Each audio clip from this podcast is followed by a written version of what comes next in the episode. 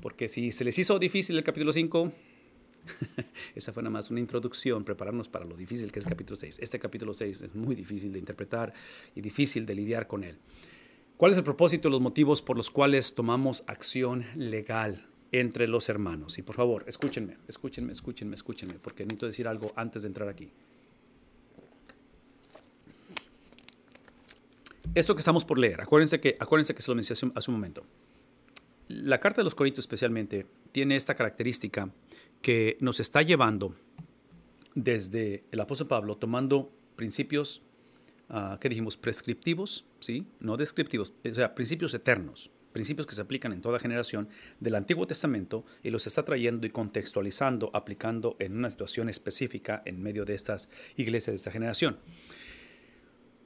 Esto que estamos por leer del capítulo 6, que tiene que ver con la relación dentro de la iglesia, es una iglesia completamente disfuncional, donde ya hablamos de la inmoralidad, pero ahora hay acusaciones dentro de los hermanos. Una de las razones por qué necesitamos hablar de esto, y, yo quisiera de alguna manera crear un poquito de tensión al, al ver la importancia de lo que estamos enseñando en esta ocasión, no solamente es porque esta es una realidad hace 2000 años, hace 500 años con la reforma y hoy en día, en la cuestión de de, confrontaciones, de situaciones legales, no solamente, no solamente estamos hablando de violación en cuestión de relaciones interpersonales, falta de confianza, ah, en fin, constitución de la iglesia, estamos hablando de un contexto donde había cuestiones legales dentro de la iglesia. Todo eso es importante y ver los fundamentos. Y otra vez, es, es, el reto es ver lo que es prescriptivo, lo que es eterno, transferido al Nuevo Testamento y a nuestro tiempo. Esas transferencias, esas aplicaciones son difíciles de hacer, pero, pero aquí está el principio, esta es la razón por la que estoy mencionando esto. La razón es porque somos una generación, ahorita, en este momento, lo que estamos viviendo, donde nuestra cultura y generación, en esta revolución moral que estamos viviendo, no nada más sexual, pero moral, la moralidad ha sido revolucionada. El, el punto de referencia en moralidad es completamente foráneo a, los principios bíblicos. Somos una cultura que tenemos, tenemos una manera de ver la vida muy distinta al Evangelio. ¿Ven lo que voy a decir? Es, una, es, un, es un movimiento, es una, es una perspectiva, una cosmovisión, una manera de ver la vida que está demandando no solamente ser aceptada, pero ser celebrada, y está demandando que todos sin excepción entremos a este tipo de celebración. De tal manera que hoy en día la persecución se está llevando en contextos donde gente va a estar perdiendo sus trabajos, ah, jóvenes van a perder becas eh, académicas, donde va a continuar ese efecto de dominó por la manera en que Estoy hablando de perspectiva legal. Legalmente el cristiano va a ser posicionado donde va a tener que escoger y potencialmente pagar las consecuencias si no es que se alinea con lo que está sucediendo, con, con el movimiento, con la manera de vivir, con la corriente de este mundo. Todo esto lo menciono. Todo esto, la razón que estoy mencionando esto es porque aun cuando Corintios está hablando de problemas internos, ya los problemas que tenemos a nivel legal, a nivel judicial, ya no son solamente internos. Ahora tenemos una cuestión donde otra vez los gobiernos, donde la cultura, donde relaciones familiares, en fin, relaciones conyugales, estamos viendo la repercusión de esta coalición, de este choque de idiosincrasias. A través de los años, y el apóstol Pablo lo está, lo está modelando esto, a través de los años, la iglesia nunca fue llamada ni fue posicionada para estar exenta. Pablo acaba de decir que el punto no es apartarnos de idólatras y de avaros y todo eso.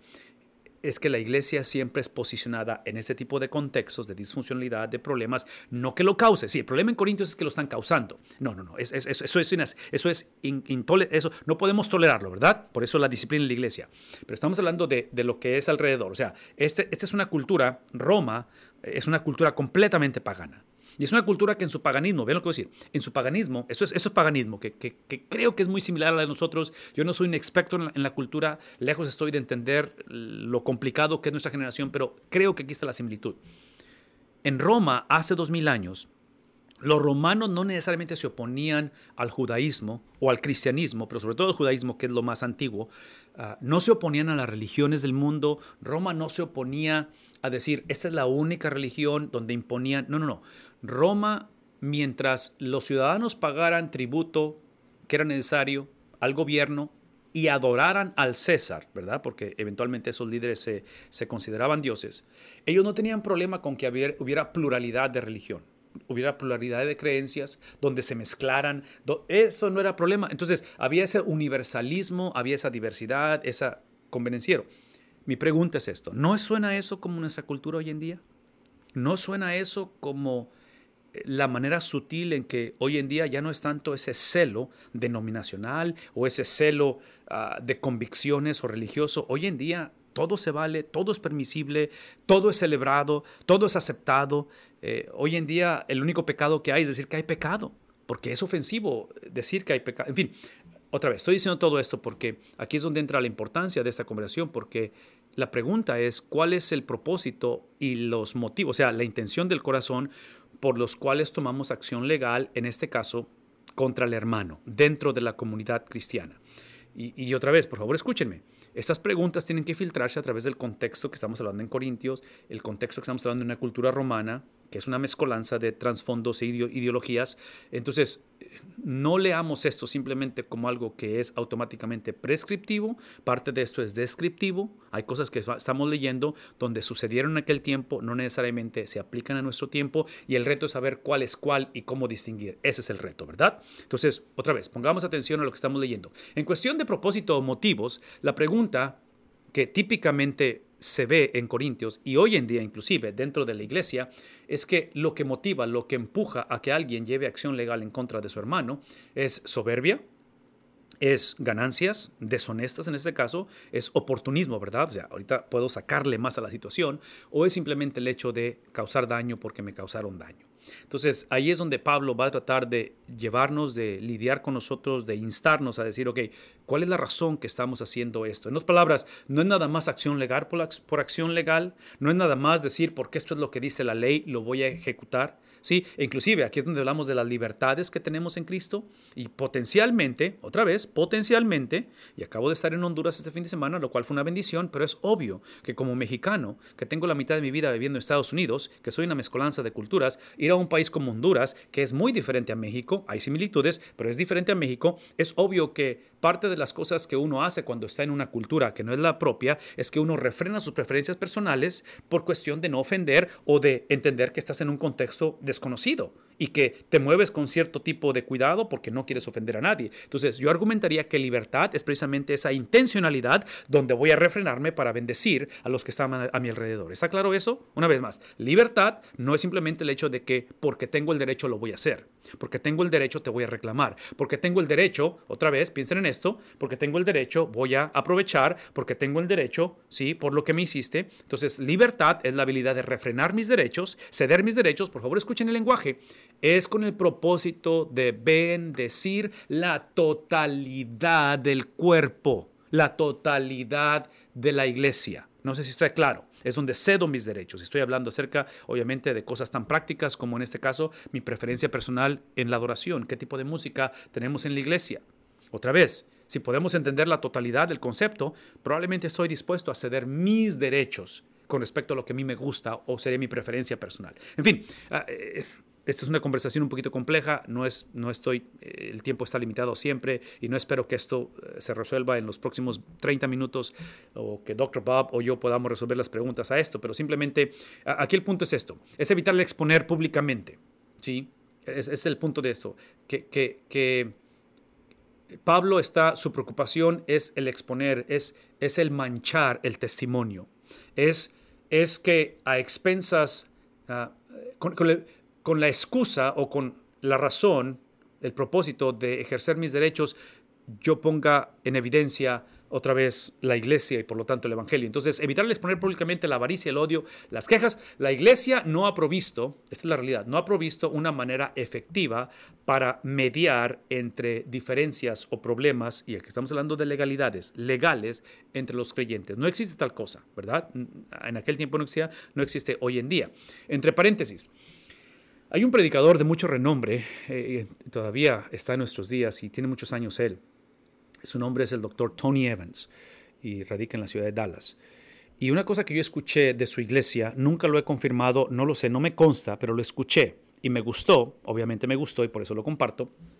En cuestión de hablar de parámetros dentro de la iglesia, es que ellos aparentemente tienen en su iglesia un sistema que no, es tanto legal, es un sistema interno, es, es, como, es un sistema eclesiológico, es cuestión de cómo practican la eclesiología, la doctrina de la iglesia, cómo se rigen ellos. Y lo que hacen es que ellos, hablando de miembros de la iglesia, porque obviamente ellos tienen en alta estima la membresía de la iglesia, y la implicación de eso es de que cuando un miembro, cuando un miembro decide divorciarse, el divorcio de ese miembro o miembro, si es una pareja obviamente hablando, es un divorcio que tiene que ser aprobado por el liderazgo de la iglesia.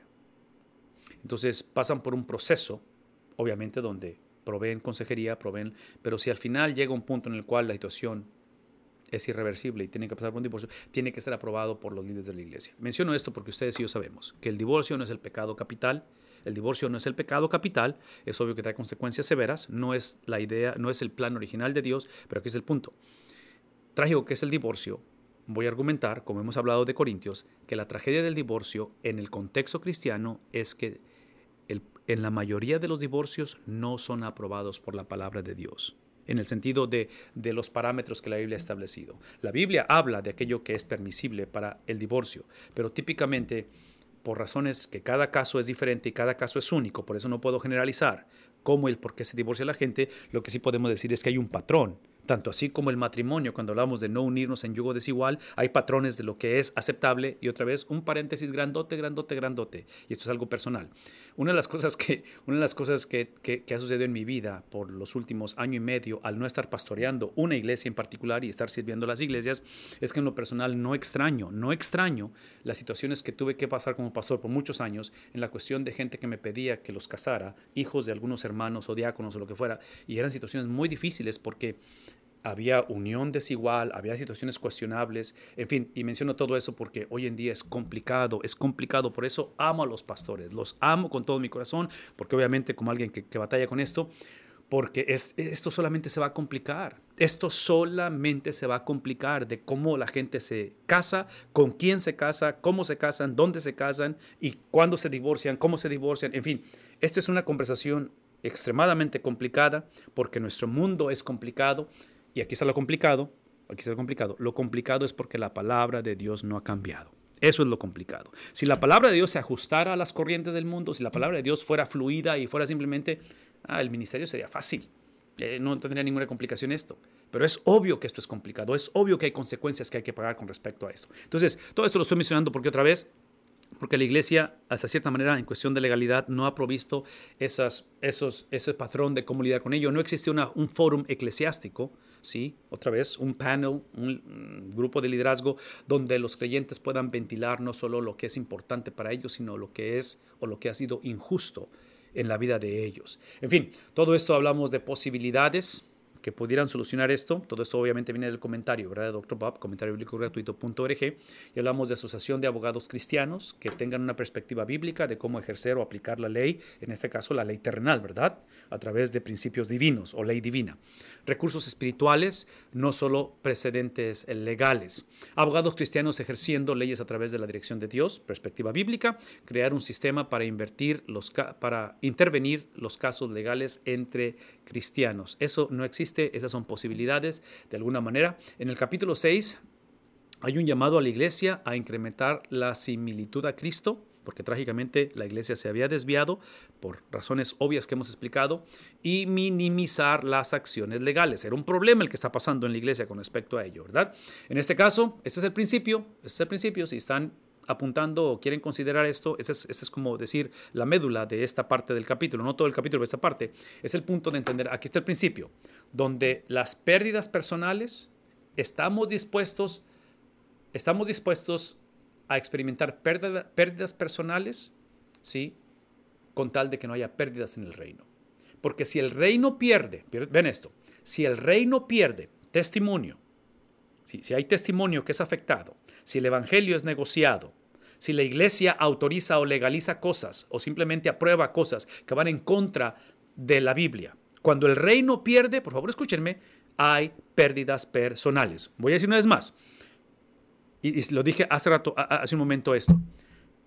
Nosotros como padres, como abuelos, como pastores, como adultos, cuando negociamos el Evangelio, quien va, quien está y va a pagar los platos rotos, quien va a pagar la consecuencia más grande son las generaciones que no han nacido, porque este Evangelio está siendo diluido a través de los años, a través de este tipo de experiencias. Y las personas que de antemano, porque todos nacemos siendo fugitivos de Dios, nadie, nadie nace buscando a Dios, no hay simpatizantes. los únicos simpatizantes que hay en el reino de Dios son los cristianos, como en Corinto, que se habían alejado. Ese es un simpatizante. No hay un simpatizante que sea inconverso. y esto es controversial, Probablemente no va a estar de acuerdo conmigo, espero que no se desconecten, pero todos nacemos separados de Dios, somos hijos de Satanás, somos hijos de las tinieblas, no por accidente, a propósito, por lo tanto todos nacemos siendo fugitivos de Dios. Y como fugitivos de Dios, especialmente nuestros hijos, nuestros nietos, nacidos en el Evangelio, nacen siendo fugitivos. Entonces, esta caricatura del Evangelio que hemos estado predicando en un contexto de disfuncionalidad, la caricatura del Evangelio es cuando el cristiano, cuando el cristiano antepone, exalta, idolatra y sana, eh, va, a llegar al punto de, satanizar sus preferencias personales que no le importa literalmente el reino de Dios. No le importa la corporalidad del cuerpo de Cristo y es donde nos metemos en problemas serios. Ah, la meta no es abolir las leyes civiles, es obvio que no, vamos no nos vamos a hacer de la vista gorda. En ese sentido, cuando hay que actuar, hay que actuar, sino procesar lo inmediato a través de lo postrero. Lo inmediato es que potencialmente va a haber pérdidas personales. Escuchen lo que voy a decir, por favor, porque ese es un tema controversial. Es difícil esto, estamos tan limitados en tiempo, pero escúchenme, por favor. Y, uso el ejemplo del divorcio. Y, cuando hablo del divorcio, cuando hablo del matrimonio, que es algo tan tangible, que es algo difícil, porque sé que los matrimonios, no hay matrimonio perfecto, todos tenemos situaciones cuestionables, a lo mejor lo estamos viviendo, venimos de ahí o vamos hacia allá, no lo sé, por favor escúchenme desde la perspectiva legal, aunque estas son cuestiones legales, pero legal, bíblicamente hablando, en una relación matrimonial, cuando hay infidelidad, legalmente la persona puede divorciar, tiene el derecho de divorciarse. Pero ese derecho que tiene de divorciar también implica que tiene derecho a perdonar. Si ¿Sí, vemos el contraste aquí? Tengo el derecho de divorciarme porque me fui infiel, pero también tengo el derecho de perdonarlo.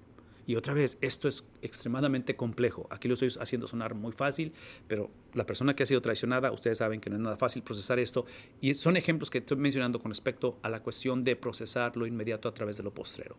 En lo inmediato es una pérdida, en lo inmediato estoy cediendo mi derecho, en lo inmediato yo parezco ser el necio, parezco ser el tonto, porque estoy otra vez dándole la oportunidad, o como iglesia le damos la oportunidad a ese hermano o a ese pastor o lo que sea, pero en su, en su efecto, en su en su, ¿qué es la palabra que estoy usando aquí? En, en, lo que va a causar a largo plazo, obviamente tiene que ver con lo postrero. Este principio de inmediato con postrero, esta tensión, esta estira y afloja de inmediato con postrero, por favor, véame tantito, no se me distraigan, no tiene que abrir la cámara, nada más véame tantito. Estoy por decir algo extremadamente importante. Espero que esto esté explicado hasta ahorita. Este principio, como principio, independientemente de dónde estemos en esto, como principio, yo argumentaría que cuando estamos en una crisis, cuando estamos en una situación colectiva, corporal, personal, sería bueno hablar de esto, retomarlo, reintroducirlo, porque cuando atravesamos lo nunca antes vivido, cuando el dolor, cuando la pérdida, cuando el luto, cuando la tragedia se hace presente, ese es el principio que nos saca adelante. Proceso la tragedia a través de lo postrero, proceso el dolor, proceso la pérdida, proceso lo irreversible a través de lo que está por venir. Y menciono esto porque entre cristianos, en principio esto lo afirmamos, pero en la realidad cuando alguien me dice Romanos 8:28, que sabemos que los que aman a Dios, todas las cosas les suenan bien, eso no consuela cuando estás ahí, estás enterrando al ser querido. Eso no consuela cuando perdiste el trabajo por una injusticia. Eso no consuela cuando fuiste traicionado. ¿Me explico? O sea, en concepto sabemos eso. Todo esto lo menciono porque este es el tipo de músculo espiritual que si lo ejercemos constantemente cuando lo necesitamos, está listo para ser ejercido, de procesar lo inmediato a través de lo postrero. Lo opuesto es procesar lo inmediato a través de qué cosa? De lo inmediato, se le llama gratificación instantánea.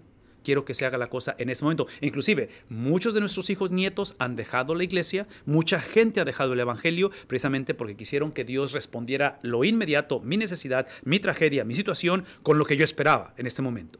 Y es obvio que eso no siempre sucede. Es obvio que Dios no tiene ninguna obligación de hacer nada de lo que le estamos pidiendo. Ok, aquí hablamos otra vez en la diferencia de lo prescriptivo y lo descriptivo. Ya lo expliqué eso y es parte de lo que... Este es el reto de lo que estamos por leer. El reto está en saber qué es prescriptivo, qué es descriptivo, qué es eterno, qué es algo que nada más sucedió en aquel tiempo. Ok, ¿se atreve alguno de vosotros cuando tiene algo contra su prójimo a ir a juicio ante los incrédulos y no ante los santos? Porque otra vez, aquí el, conflicto está en que estaban usando esta situación legal cuando tenía algo contra su prójimo y lo usaban como el vehículo para dañar, en este caso, la imagen de la iglesia o dañar a la persona y abusar de ella o como oportunista aprovechar y sacar más beneficios de la situación.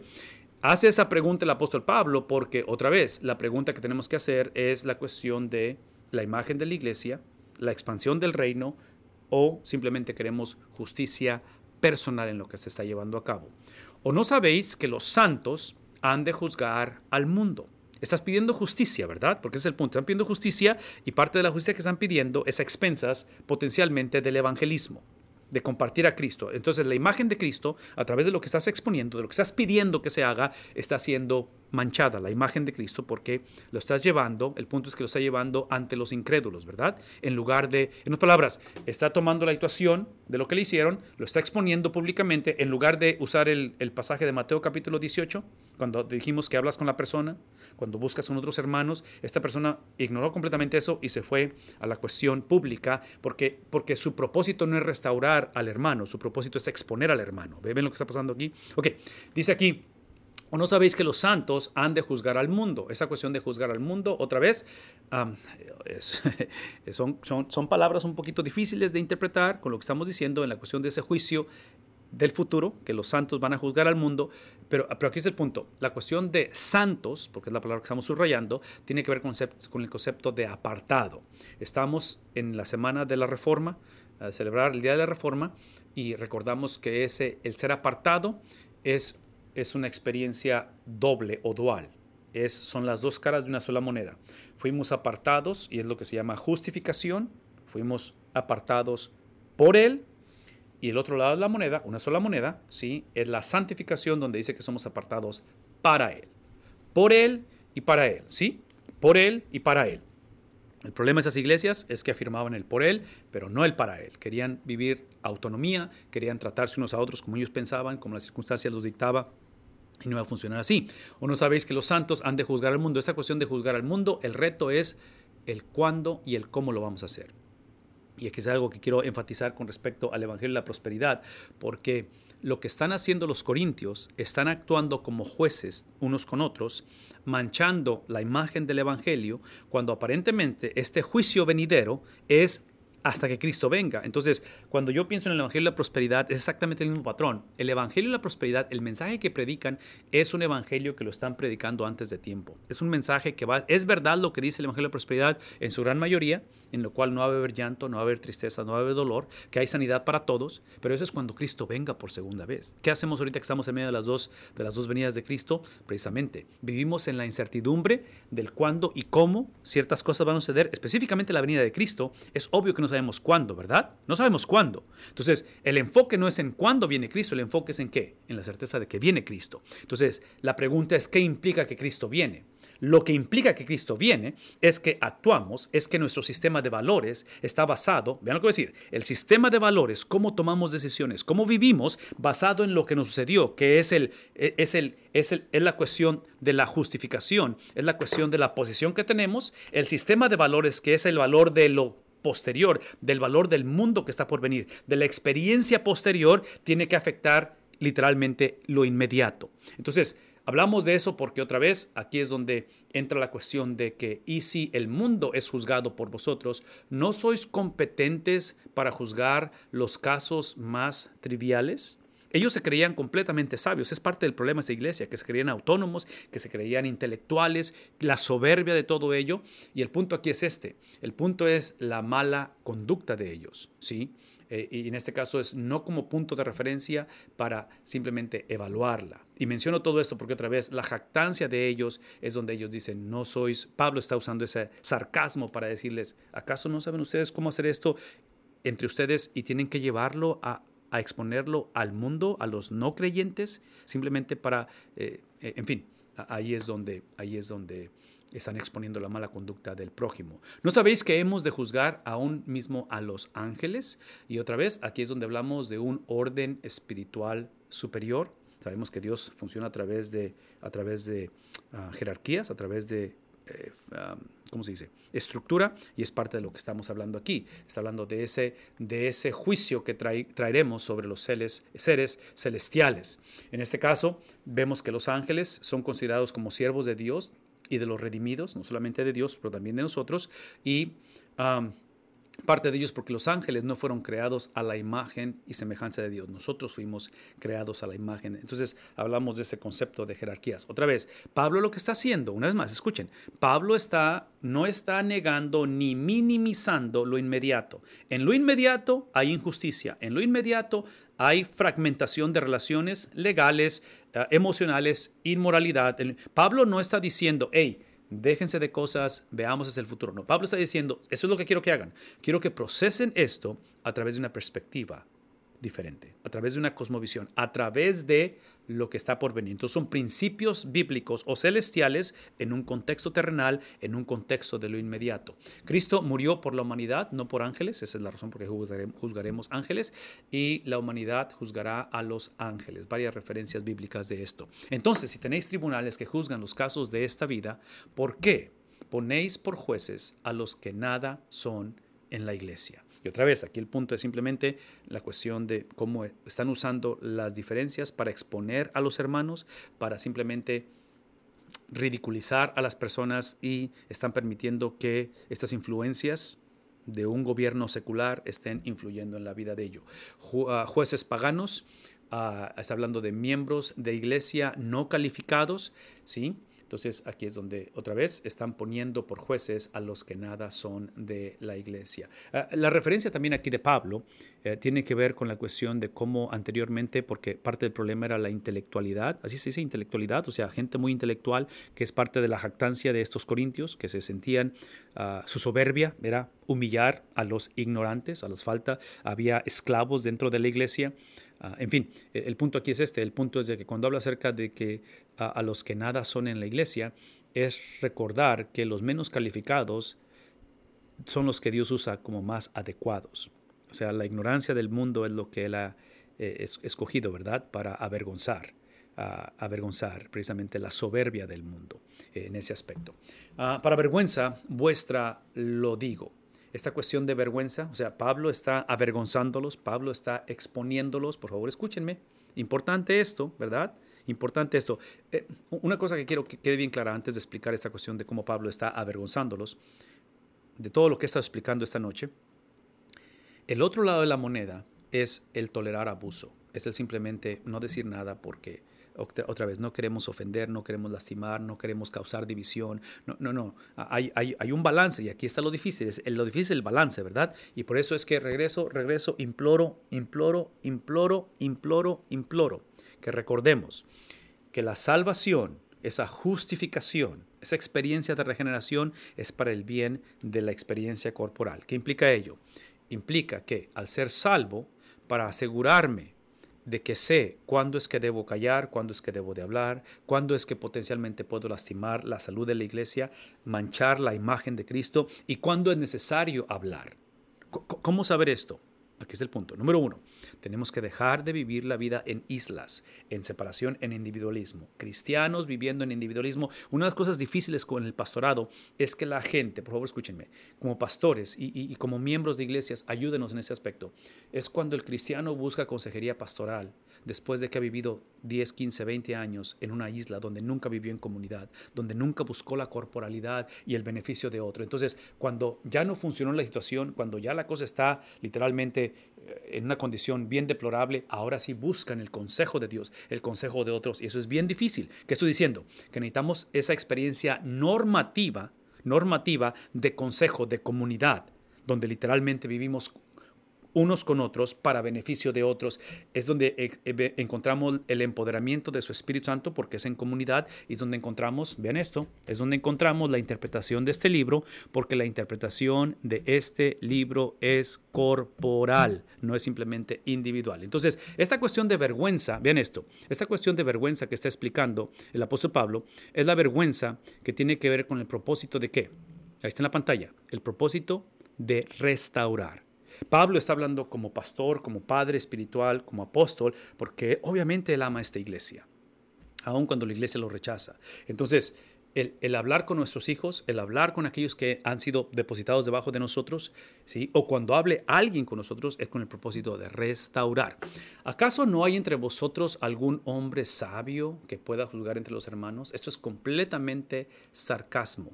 Sarcasmo para exponer la soberbia de ellos que se creían, otra vez, suficientes, autosuficientes y que tenían ese conocimiento que decían tener, sino que sino que hermano contra hermano litiga. Otra vez, ese, ese problema de, juicio, ¿verdad? Entre ellos. Y esto ante incrédulos, porque otra vez, no están llevando a cabo, no están exponiéndose o avergonzándose con el propósito de restaurar. Trágicamente lo que están haciendo es que están exponiéndose donde la calidad de los jueces no tienen el temor de Dios. Así que, en efecto, es ya un fallo entre vosotros de hecho de que tengáis litigios entre vosotros. En otras palabras, lo, que está diciendo con respecto a que esto ya es un fallo es que han sido vencidos y, esta, esta cuestión de haber sido vencidos no están siendo vencidos. Y esta ilustración la he usado anteriormente, pero es la ilustración de recordar donde uso el ejemplo de un parabrisas a diferencia de un espejo retrovisor, donde el, el parabrisas ilustra que vamos hacia adelante, ¿verdad? O sea, estamos moviendo esto. El retrovisor es ver hacia, hacia atrás. Entonces, en este caso, cuando hablamos acerca de esta cuestión de que ya es ya un fallo, es literalmente por la cuestión de lo que han hecho, no tanto por la cuestión de lo que está por venir, por la manera en que se han conducido. En fin, termina diciendo esto. ¿Por qué no sufrís mejor la injusticia? ¿Por qué no ser mejor defraudados? En otras palabras, otra vez, es, ese sistema de valores, ¿no es cierto?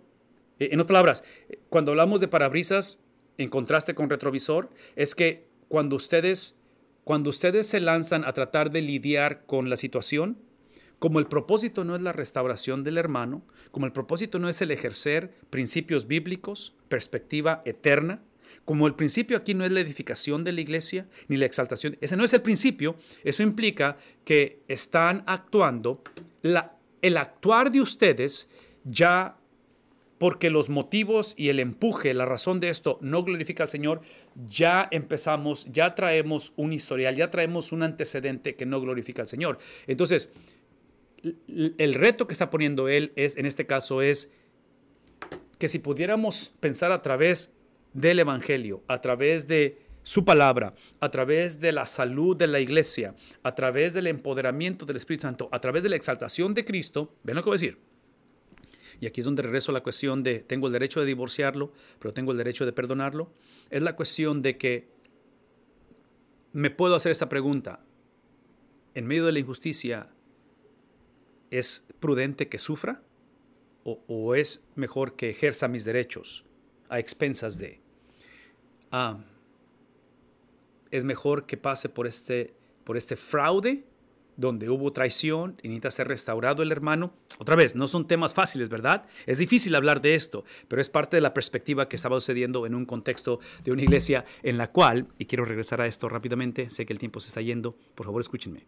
¿Se dan cuenta que esas preguntas se convierten en preguntas cotidianas cuando vivimos en un mundo, en un contexto, en un hogar, en una iglesia, donde está compuesta de individuos como tú y como yo, con un montón de complejidad y con... Eh, eh, ese es mi punto, este es mi punto. Esto que está aquí en la pantalla, esas preguntas que hace el apóstol Pablo, son cuestión de tiempo, van a salir a flote y van a ser preguntadas. ¿Se nos van a preguntar o las vamos a preguntar? Por favor, escúcheme.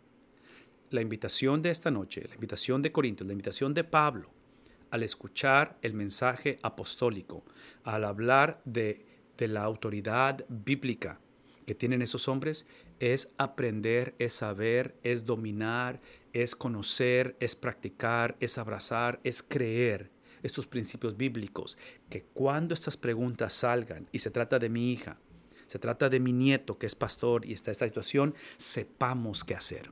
El reto de la iglesia, típicamente para el cristiano, es que nuestra perspectiva no es bíblica. ¿Y cómo lo sé? Porque cuando estas preguntas salen a flote, típicamente no respondemos como tal. Típicamente esto es, respondemos y actuamos con patrones no, no, del, no del mundo que está por venir. Respondemos solamente en lo inmediato. Y otra vez, esto es fácil de hablarlo y de exponerlo una noche en la cual no necesitamos practicarlo, pero mucha gente lo está viviendo. Por lo contrario, vosotros mismos cometéis injusticias y defraudáis, y esto a los hermanos. Entonces, no solamente ustedes no se posicionan y no se hacen esta pregunta, ustedes son aquellos que lo están causando. Otra vez, hablamos de un sistema nuevo de valores, y ese es el sistema de valores, el cual es que cuando el reino pierde, ¿qué dijimos? Todos perdemos. Ese es el punto. Cuando el reino pierde, todos perdemos. ¿Por qué? Ese es el punto. Porque se nos ha olvidado que el ser salvos es exclusivamente por Cristo. Es a través de la fe en Cristo, ¿verdad? Entonces no nos salva la fe, nos salva Cristo. ¿Sí está claro eso? ¿No está claro? ¿Todos conmigo? ¿Sí? Porque estamos hablando del, del fin de semana de la Reforma, donde es la justificación a través de la fe. Pero la justificación no es, no es por la fe o no es porque tuvimos fe. La justificación es por Cristo. El justo es Cristo, ¿verdad? El cual justifica. La justificación implica que su justicia, su perfección es transferida, es acreditada, es imputada en nosotros. Vean tantito. Entonces, quien lo hace es Cristo. El punto es que ese Cristo que justifica es el Cristo por favor escúchenme, lo hace a través de la fe. Entonces la importancia de que sea a través de la fe, ¿verdad? Tenemos que creer. Creer es la habilidad de poder literalmente poner mi confianza en su confiabilidad, de saber que lo que él hizo, lo que él dijo, lo que él hace, en fin, e, e, es, veraz. Aquí está el punto que esa fe que me lleva a ser justificado es la misma fe que me lleva para creer también para qué soy justificado. Porque el punto de esta iglesia es que ellos están causando, ellos causan injusticias, ellos, ellos están defraudando a quién? No a la gente de fuera, a los mismos hermanos. Y lo que está diciendo es esto, es que no tienen la fe para creer no solamente que Cristo los justificó, pero es para qué los justificó. Lo que hemos enfatizado es que esta justificación, esta salvación es para la palabra escrita, somos salvos para obedecer esta palabra, eso implica que tenemos que conocerla y somos salvos para la salud de la iglesia. ¿Por qué? Porque no nos mantenemos salvos a nosotros mismos. Esto que está aquí, hermanos, por favor, véanme, véanme, véanme, véanme, por favor. Esto que está aquí, no sé cómo explicarlo esto. Me siento limitado en cómo explicarlo, pero sé que esto es algo extremadamente importante. Esto que está aquí, el para qué somos salvos, el tener la claridad, el saber para qué soy salvo, es lo que me permite mantenerme siendo salvo. ¿Está claro eso? Mantenerme. ¿Qué es la implicación? La implicación es que es obvio que hay gente que está tirando la toalla. Hay gente que no está perseverando. Necesitamos al Dios que preserva y la manera en que Él preserva su iglesia. ¿Cómo, ¿Cómo, nos preserva? ¿Cómo nos preserva? Por favor, ayúdenme. ¿Cómo nos preserva? Nos preserva a través de hombres y mujeres que tenemos claridad. Exactamente, santificación es la claridad de saber para qué fui salvo. Eso es santificación, es saber exactamente para qué soy salvo. Y en este caso, soy salvo para caminar en similitud a Cristo, su palabra, la palabra escrita, santificación es simplemente la, obediencia a la palabra escrita y es literalmente para la salud de la iglesia. Los ejemplos que hemos dicho anteriormente es la referencia de Tesalonicenses cuando habla acerca al final del versículo porque Dios os ha salvado, escogido, regenerado, justificado, acá al final dice, escogido desde el principio, es obvio que es la doctrina de elección, ¿verdad? Él lo hizo, él lo generó, él lo originó, vean esto, lo hizo para salvación. La salvación es primeramente, primordialmente, precisamente de Dios. Somos salvos de Él, de su justicia, de su juicio, de la ira venidera, porque Él es fuego consumidor. Y dice, ¿mediante qué cosa? La santificación. Entonces somos salvos para ser santificados por el Espíritu y la fe en su palabra, que es la verdad. La santificación no es añadidura, literalmente la, eh, la santificación es la salvación. Entonces, no somos salvos por obras, son propias, somos salvos por las obras de Cristo. Y las obras de Cristo es precisamente el caminar en ello. Similitud a Cristo no añade la salvación, simplemente es el resultado de que somos salvos. Déjeme concluir con estos versículos porque ya el tiempo se nos ha ido. Y la conclusión de ello es lo siguiente, es recordar esto. ¿De qué sirve, hermanos míos, si alguno dice que tiene fe, pero no tiene obras? ¿Acaso puede este, esta fe salvarlo? Y es obvio que la respuesta es no, ¿verdad? La fe sin obras está muerta. Otra vez, es el, es el, el malentendido de pensar que, que, puedo creer y mi creencia a la hora de la hora, tomar decisiones, son decisiones que me benefician a mí.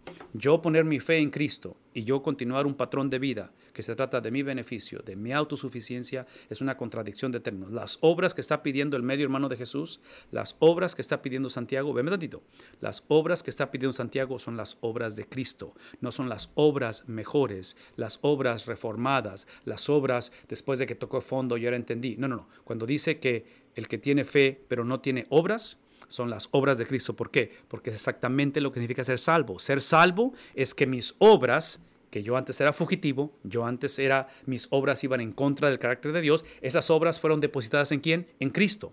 ¿Sí? Entonces, mi injusticia fue puesta en el justo. El que no conoció pecado, por nosotros se hizo pecado. Pero las obras de él fueron depositadas en mí. Entonces, ahora lo que yo ejerzo, ¿sí? Véanme tantito. La manera en que yo entregué mis obras a Cristo es a través de la fe. Por eso dice ahí el que no tiene fe. Tengo la fe de que mis obras, tengo la fe de que aun cuando no me siento, ah, ah, no me siento inocente, aun cuando estoy pagando las consecuencias de mi actuar anteriormente por fe, yo creo que mi pecado ha sido perdonado, aun cuando no me siento perdonado. La fe, ¿verdad? Justificación a través de la fe. Entonces, entrego mis obras, en, creo que el sacrificio de Cristo, la obra expiatoria de Cristo es suficiente. Entrego mis obras a Él pero esa es la mitad de la conversación. La segunda mitad es que el domingo en la mañana sus obras, por medio de la fe, adivinen qué, fueron depositadas en nosotros. Y al ser depositadas en nosotros es precisamente ahora, a través de la fe, que ejerzo no la mejor versión de mi vida, ejerzo la vida de Él, ejerzo sus principios, especialmente cuando estoy en un contexto de disfuncionalidad, en un contexto donde no sé qué hacer, en un contexto donde todo va exactamente en dirección opuesta de lo que esperaba. Por eso es que terminamos diciendo esto, que la fe que salva es la fe que ejerce fidelidad y no es mi fidelidad. ¿La fidelidad de quién? La fidelidad de Cristo, implicada que diariamente lucho, declaro lucha contra el pecado y declaro practicar la obediencia de Cristo en un contexto de comunidad, en un contexto donde voy a beneficiar el resto de la comunidad en la que vivo. En el versículo número 9, que es donde estamos continuando, habla acerca, hace una pregunta que hasta cierta manera suena como retórica y, y habla y dice, o no sabéis hasta cierta manera es como un recordatorio. Lo debieron de haber sabido, lo saben, pero convenencieramente lo han olvidado.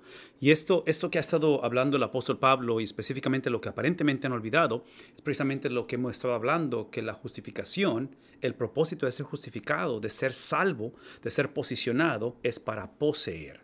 Y cuando hablamos de poseer, estamos hablando de esa santificación, de caminar en similitud a Cristo. Entonces, esta pregunta que hace, o no sabéis, esto es lo que trágicamente han olvidado o no están recordando, es donde él habla y le recuerda.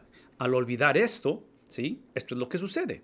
O esto es lo que causa el olvidar que la justificación es para santificación, es que los injustos no heredarán el reino de Dios. En, en cualquier momento que haya confusión entre lo que es la justificación y la santificación, en otras palabras, Hoy en día somos una generación que trágicamente esto lo hemos invertido. Pensamos que nuestras disciplinas, nuestro estilo de vida es precisamente lo que nos justifica. No, lo que nos justifica es el estilo de vida de Cristo. Somos justificados por la justicia de alguien más. Es una justicia foránea. Y esta justicia foránea es la que viene y nos justifica, pero produce un estilo de vida. Entonces el estilo de vida es el producto de o la razón por la cual. Eso implica que cuando hay ese tipo de confusión, se nos olvida, aquí está, aquí está, aquí está el, el síntoma de ello, lo que produce. Produce que se nos olvide que los injustos no heredarán, en este caso, el reino de los cielos. ¿Qué estamos diciendo? Lo, importante de esto o lo, trascendental de esta, de esta pregunta o de esta afirmación del apóstol Pablo es precisamente de que en el momento en que negociamos el propósito de la justificación, es un momento en el cual completamente distorsionamos o malinterpretamos las mismas preguntas que nos producen respuestas equivocadas. ¿Por qué? Porque esto está basado, esta justificación, lo que hace a un injusto ser justo, no es la manera en que se comporta.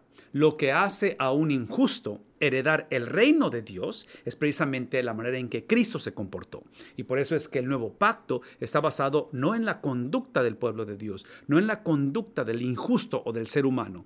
Está basado exclusivamente, ¿sí? Este, este, esta es la garantía de poder heredar el reino de Dios, está basado exclusivamente en la conducta de Cristo, que es el nuevo pacto, que es el cumplimiento del nuevo pacto. Inclusive por eso estamos diciendo que la conducta de Cristo reemplazó nuestra conducta antes, ¿sí? cuando éramos injustos, y después de la regeneración. Entonces la conducta de Cristo es la que causa, la que nos posiciona, y la conducta de Cristo es la razón por la cual hemos sido posicionados. Lo que poseemos es lo que se nos ha dado. Y aquí es donde entramos en esa situación donde son las dos, las dos caras de la misma moneda, porque en este caso hablamos de la conducta de Cristo, la cual nos posiciona, y, y es extremadamente importante que lo confesemos, que lo creamos, pero a la misma vez tenemos que poseerlo. E inclusive lo hemos explicado varias veces que somos salvos por y somos salvos para.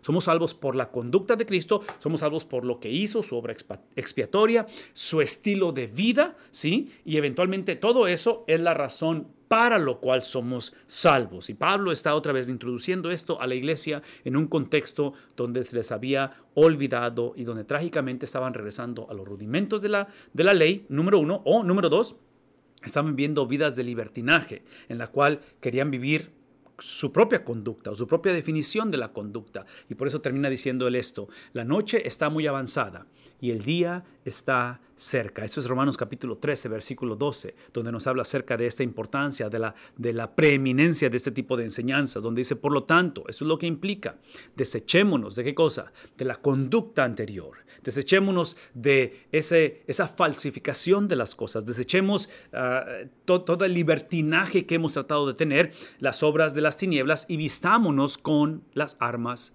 de la luz. En otras palabras, aquí es donde entramos en esa, en esa aplicación donde decimos que toda persona, todo cristiano, que trágicamente regresa a hacer las paces con el pecado, es el tipo de persona que potencialmente afirmó una posición en Cristo, pero negoció el poseer a Cristo. Aparentemente afirmó una justificación dejando a criterio propio, dejando a las circunstancias de la vida, dejando a la cultura en que vive, lo que implica esa posición en Cristo. Entonces, posición en Cristo implica poseer a Cristo y toda persona que hace eso aparentemente vuelve a hacer las paces con el pecado y hacer las paces con el pecado es simplemente el producto de alguien que nunca estuvo salvo. Por eso el apóstol Pablo termina diciendo en el capítulo 13, versículo 13 de Romanos, andemos decentemente. Eso es lo que implica. En otras palabras, dejemos de andar indecentemente, como de día y en este caso empieza a describir lo que es la indecencia. Dejemos las orgías, borracheras, promiscuidad sexual, lujurias, pleitos y envidias. Antes bien, otra vez, antes bien, ya que hemos sido posicionados, ¿sí? Ya que hemos sido vestidos, ahora vistámonos, ¿verdad? Porque es, es otra vez, son las dos caras de una sola moneda. Somos vestidos y nos vestimos a nosotros mismos. La santificación es, la, es el ejercer, es el, el ser empoderados para ahora actuar. Es la disposición del corazón a haber sido transformado. El hombre siempre tuvo oportunidad de decidir, pero anteriormente nuestra decisión estaba conectada, estaba obligada a decidir en contra de Dios, en movernos en dirección opuesta de Dios. Pablo está diciendo, ahora que han sido transformados en su corazón, la obra del Espíritu Santo es precisamente la fe, es la gracia de Dios dada a través de la habilidad de ahora decidir hacia el vestirme, el vestirnos de qué cosa? Del Señor Jesucristo. Y eso implica que no vamos a continuar ah, pensando en proveer para las lujurias de la carne. La implicación de ello es que un cristiano carnal es una contradicción de términos. Al final del versículo 9 regresamos y empieza a enlistar otra vez la cuestión de que dejemos de engañarnos. Toda persona que piensa que es un cristiano carnal, que puede negociar otra vez la cuestión de, de, posición, desconectarla de posesión, de justificación desconectada de santificación, es aquella persona que está engañándose. Por lo tanto, al engañarse, eso es lo que implica, que los inmorales, eh, es la persona que vive en un sentido de negarse o de, de, engañarse a sí mismo, el cual va a ignorar que los inmorales, los idólatras, los adúlteros, los afeminados, los homosexuales, los ladrones, los avaros, los borrachos, los difamadores y los estafadores, que dice, tampoco heredarán el reino de Dios. Entonces, eh, eh, lo que me encantaría que pensáramos, porque estamos ya por movernos a la última parte de este capítulo 6, es que aparentemente lo que garantiza la herencia del reino de Dios, que entre paréntesis, la herencia la herencia, el reino de Dios, la herencia, es, esa herencia que recibiremos es Dios mismo. ¿no? Si eso lo podemos recordar. Pero lo que el apóstol Pedro nos recuerda en su carta, hablando acerca de la iglesia en, en, uh, una condición bastante confusa, en la dispersión, la iglesia en la dispersión, es de que él hace referencia a lo que el Antiguo Testamento habla de cómo Él es la herencia inmarcesible hablando de Dios mismo, yo soy tu herencia. Entonces, eh, eh, la garantía de que vamos a recibir esa herencia, que seremos herederos de la persona de Dios, inicia con la justificación, pero concluye con la santificación. Entonces, la santificación es la manera en que Dios nos preserva.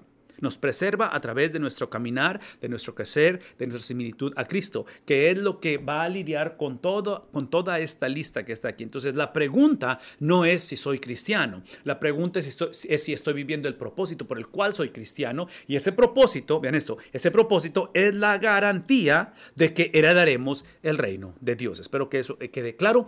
Dice el versículo 11, y esto erais algunos de vosotros, la lista que acaba de mencionar. En otras palabras, en otra, en otra condición, no estaban ni posicionados y aquellos que estaban posicionados, ¿sí? No estaban poseyendo. Entonces, dos tipos de, situaciones. Hablaba del hombre natural y del cristiano carnal.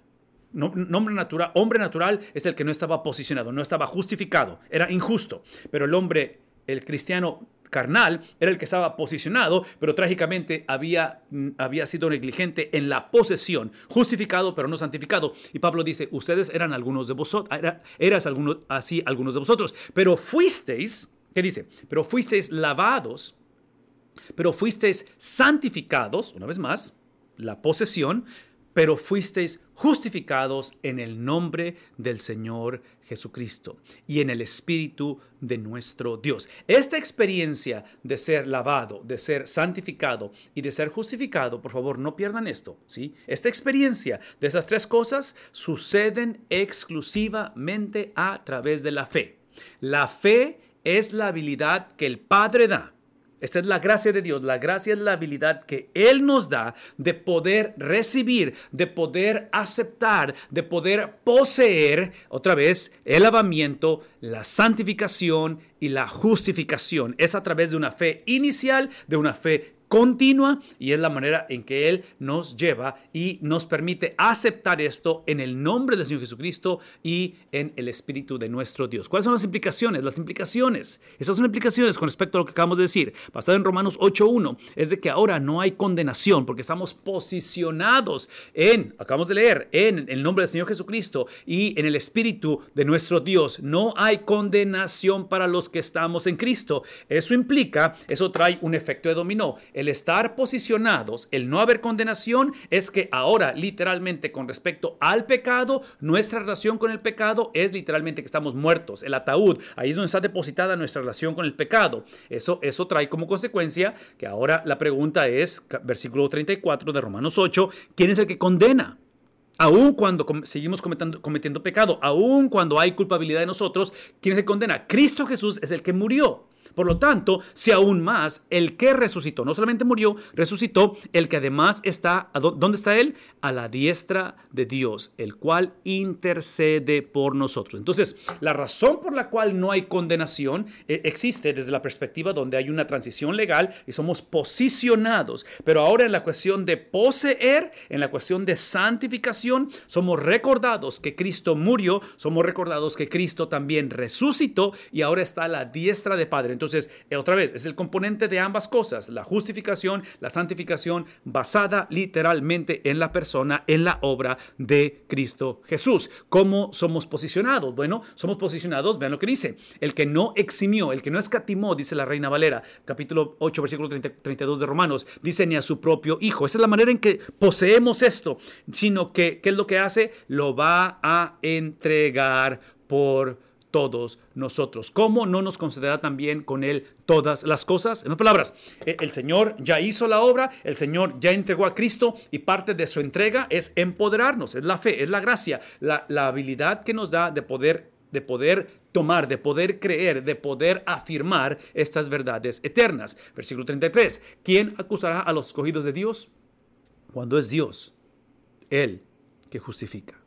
Entonces, la justificación, volvemos a lo mismo, la justificación de nuestras vidas el ser posicionados no es por obra propia. Lo que sucede por obra propia, trágicamente, es el regresar, abrir el ataúd. Cuando, cuando queremos basar las habilidades propias, cuando pensamos en autosuficiencia y olvidamos o somos negligentes o practicamos la infidelidad, porque fe es fidelidad, entonces falta de fe es infidelidad, es cuando nos metemos en problemas y es cuando queremos trágicamente justificarnos a nosotros mismos. Son las dos corrientes que hay en este caso entre los corintios, ¿verdad? Tienes una corriente donde hablan de justicia propia y otra corriente donde ahora hablan de libertinaje. Entonces aquí es donde tenemos que recordar que en cuestión de la justificación es lo que le sucede al cristiano, es lo que nos sucede a nosotros. ¿Cómo la obtenemos? Bueno, otra vez el apóstol Pablo hablando a los filipenses, capítulo 3, versículo 9, donde habla acerca de cómo obtenerla. Dice, eh, la cuestión de esa justificación es el ser hallado en, posicionado en Cristo.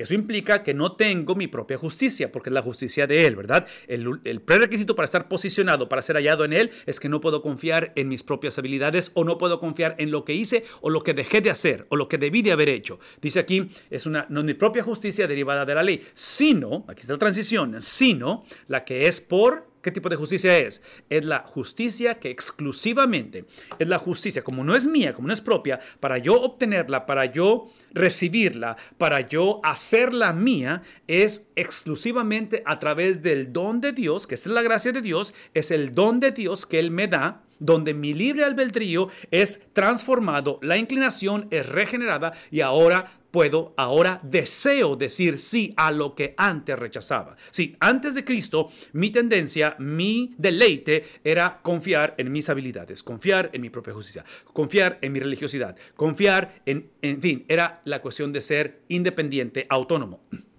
En Cristo, la regeneración de mi alma es que ahora, por la obra exclusiva del Espíritu Santo, Él ha regenerado mi ser y mi inclinación, mi libre albedrío, ahora es el que decide, el que quiere, el que anhela inclinarse, desear las cosas de Dios, que ahora es por la fe en Cristo Jesús. La justicia que procede exclusivamente de quién? Exclusivamente de Dios, son las bases de esa fe de la que estamos hablando. Cristianos carnales es simplemente fe en la fe. Nuestra fe es en Cristo. El que salva es Cristo, no es la fe. La fe simplemente es el vehículo dado por el Señor para llegarnos a la salvación de Cristo. La implicación de ello es que tiene nuevos sistemas de valores. Estos nuevos sistemas de valores, una vez más, los va a ilustrar en el versículo 12 del capítulo 6, cuando habla acerca, vean el nuevo sistema de valores, es el cuerpo, eh, el cuerpo es templo del Espíritu Santo. Todas las cosas, veamos los valores implicados, ejercidos, puestos en prácticas en un contexto no ideal, los valores del Evangelio,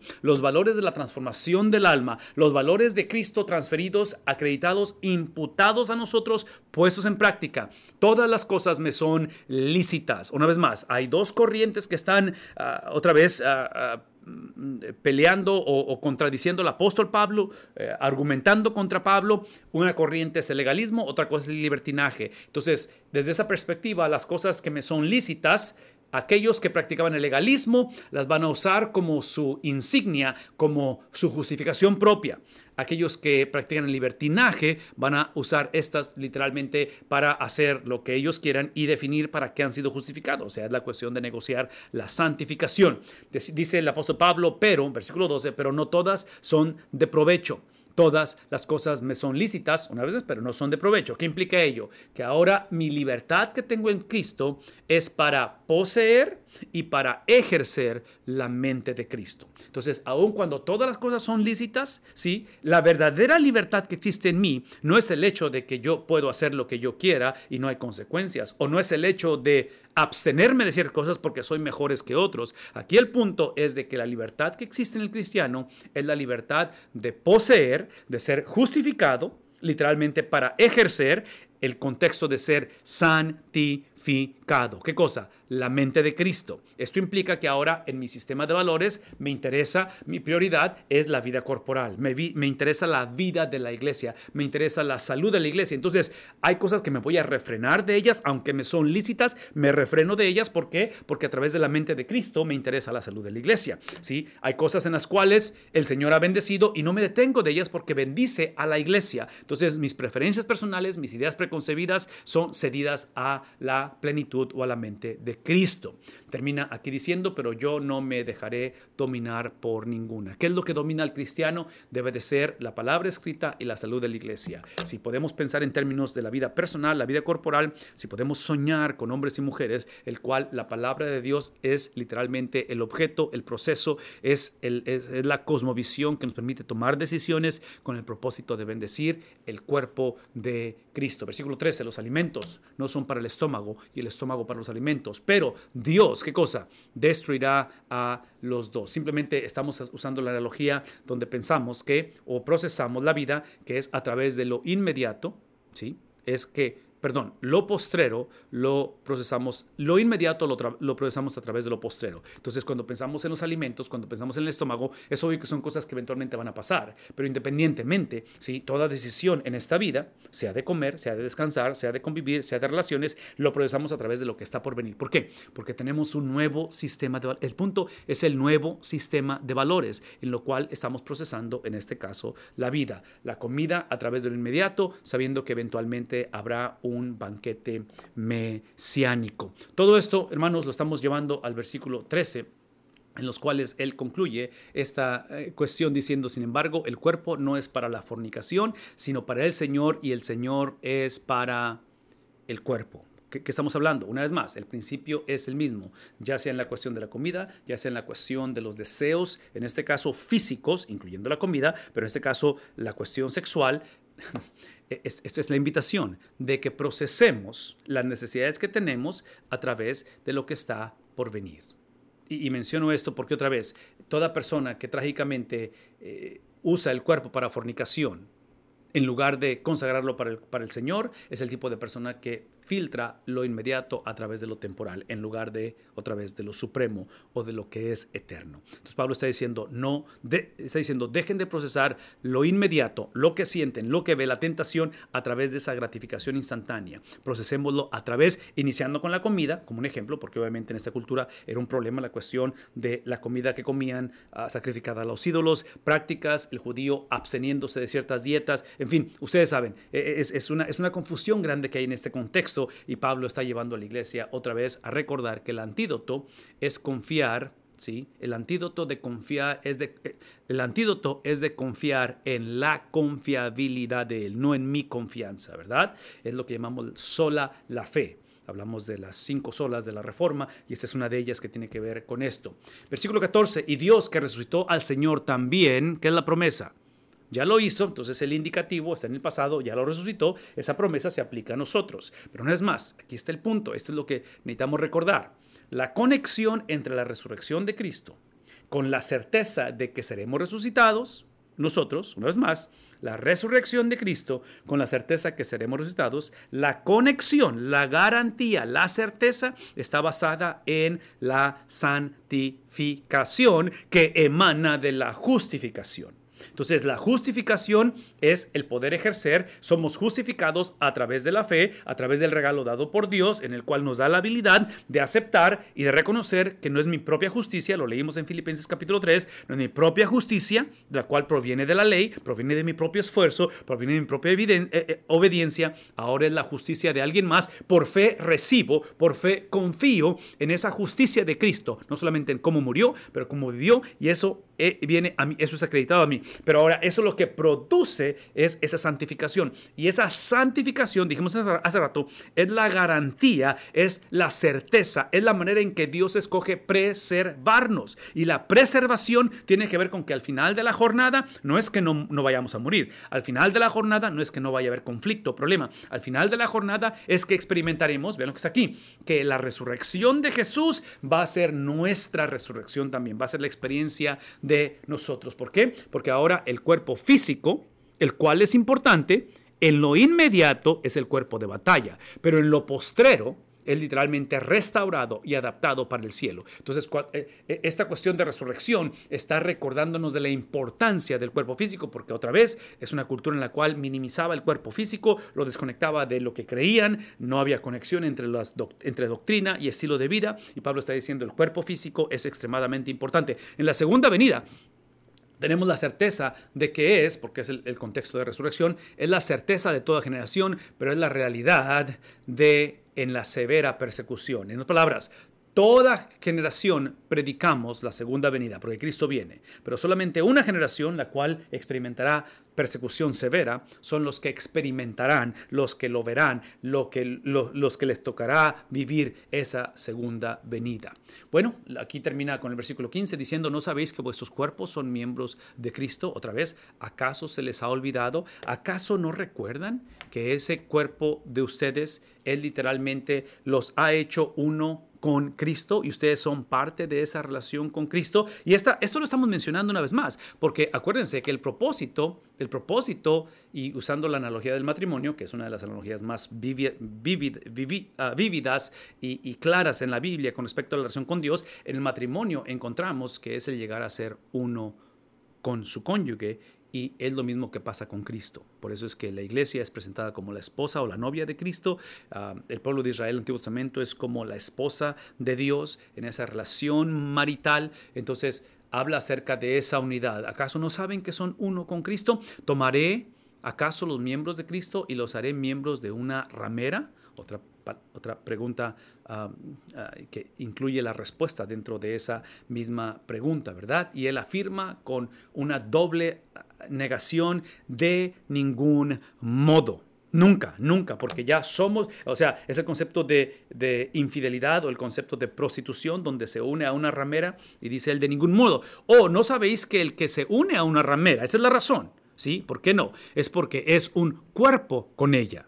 Es el concepto de unidad, de intimidad, porque él dice, los dos vendrán, la referencia de Génesis que es 2.24, 2.26, no recuerdo la referencia, pero es cuando el, hombre dejará a su padre y a su madre, se unirá a su mujer y serán qué cosa? Una sola carne, porque el propósito del matrimonio es llegar a ser uno, ¿verdad? Otra vez, entonces es el mismo concepto aquí, pero el que se une al Señor, el que es posicionado, el que es justificado con el propósito de ser qué cosa? Santificado, una vez más, las dos caras de una sola moneda, dice es que eso él lo hace uno en el Señor. El que se une al Señor es uno, es un espíritu con Él. Y en este caso de estar unido a Él en espíritu implica que con Él Escuchen esto, aquí está la certeza, aquí está el propósito, aquí está la garantía, aquí está la manera en la cual creemos en la fidelidad de Él, de que por fe, yo literalmente, piensen en términos de bautismo por inmersión o, bautismo del creyente, hemos sido bautizados, sepultados con Él,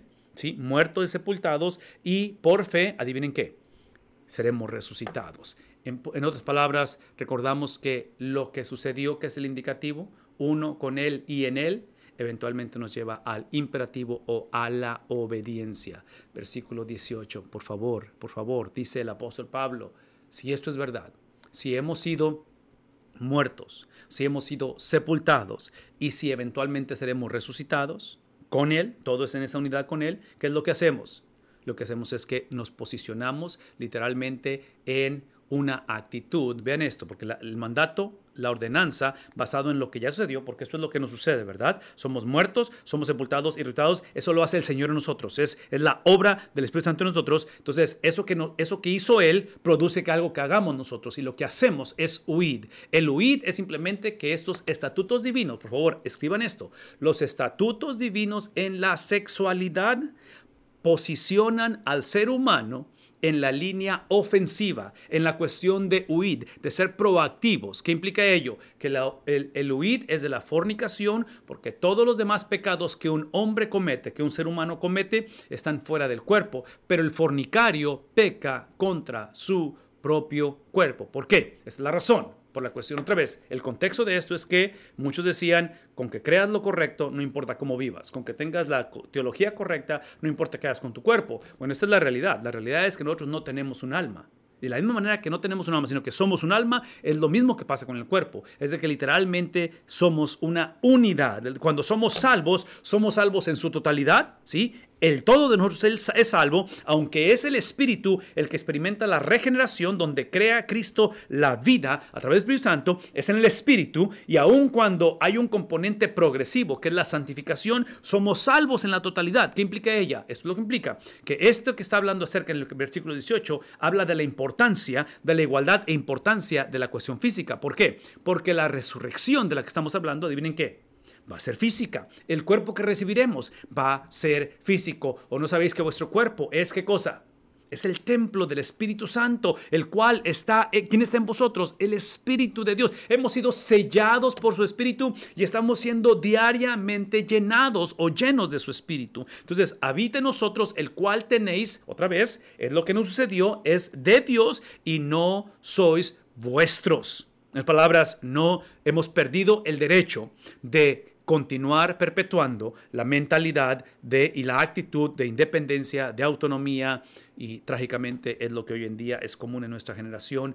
Y el apóstol Pablo está diciendo, tenemos que recordar que esta cuestión del templo físico que ellos sabían, ¿sí? ha sido ahora sustituido por un templo espiritual que es el cuerpo físico de Dios. El cuerpo de Cristo se convierte en el templo físico de Dios y eso nos lleva al cuerpo corporal que en este caso es la iglesia. Entonces, vean lo que está pasando, del templo físico al templo el templo, Cristo es la sustitución de ello, Él se convierte su cuerpo físico y Él nos empodera nosotros para ese cuerpo corporal y el propósito es caminar en sí, militud de Cristo en esa comunidad. Por lo tanto, es del Espíritu Santo que está en vosotros. Esta cuestión, termina diciendo en ese versículo 19, de este Espíritu Santo que está en vosotros, habla acerca una vez más de esa posición. El Espíritu de Dios nos ha posicionado y el Espíritu de Dios nos permite poseer o caminar en esa similitud a Cristo, en esa santificación, pues por precio, por precio, por precio habéis sido comprados. Esto no fue de ustedes esto literalmente no es porque ustedes sintieron remordimiento o pasaron por una experiencia difícil. Esto es algo que sucedió. El precio a pagar está en el indicativo, está en el pasado. Cuando aún estando en nuestros pecados, dice el apóstol Pablo en Romanos, Cristo murió por nosotros. El precio, el saldo ha sido pagado en su totalidad. Y por eso es que está invitándonos a que consideremos, antes éramos esclavos, del pecado, ahora somos libres no solamente de esa condenación eterna, Romanos 8.1, pero somos libres del juicio de Dios, por lo tanto ahora esa obra sacrificial de Cristo es lo que ha traído libertad en nosotros. Por lo tanto, ¿qué somos llamados a hacer? Si, si realmente la libertad la compra, el rescate de nuestras almas ha sido la obra redentora de Cristo, la intervención sobrenatural de Jesucristo a través de su Espíritu Santo, estructurado, creado, generado por el Padre en nosotros. Por favor, escúchenme. Eso implica que lo que somos llamados a hacer también implica la obra sobrenatural de Dios.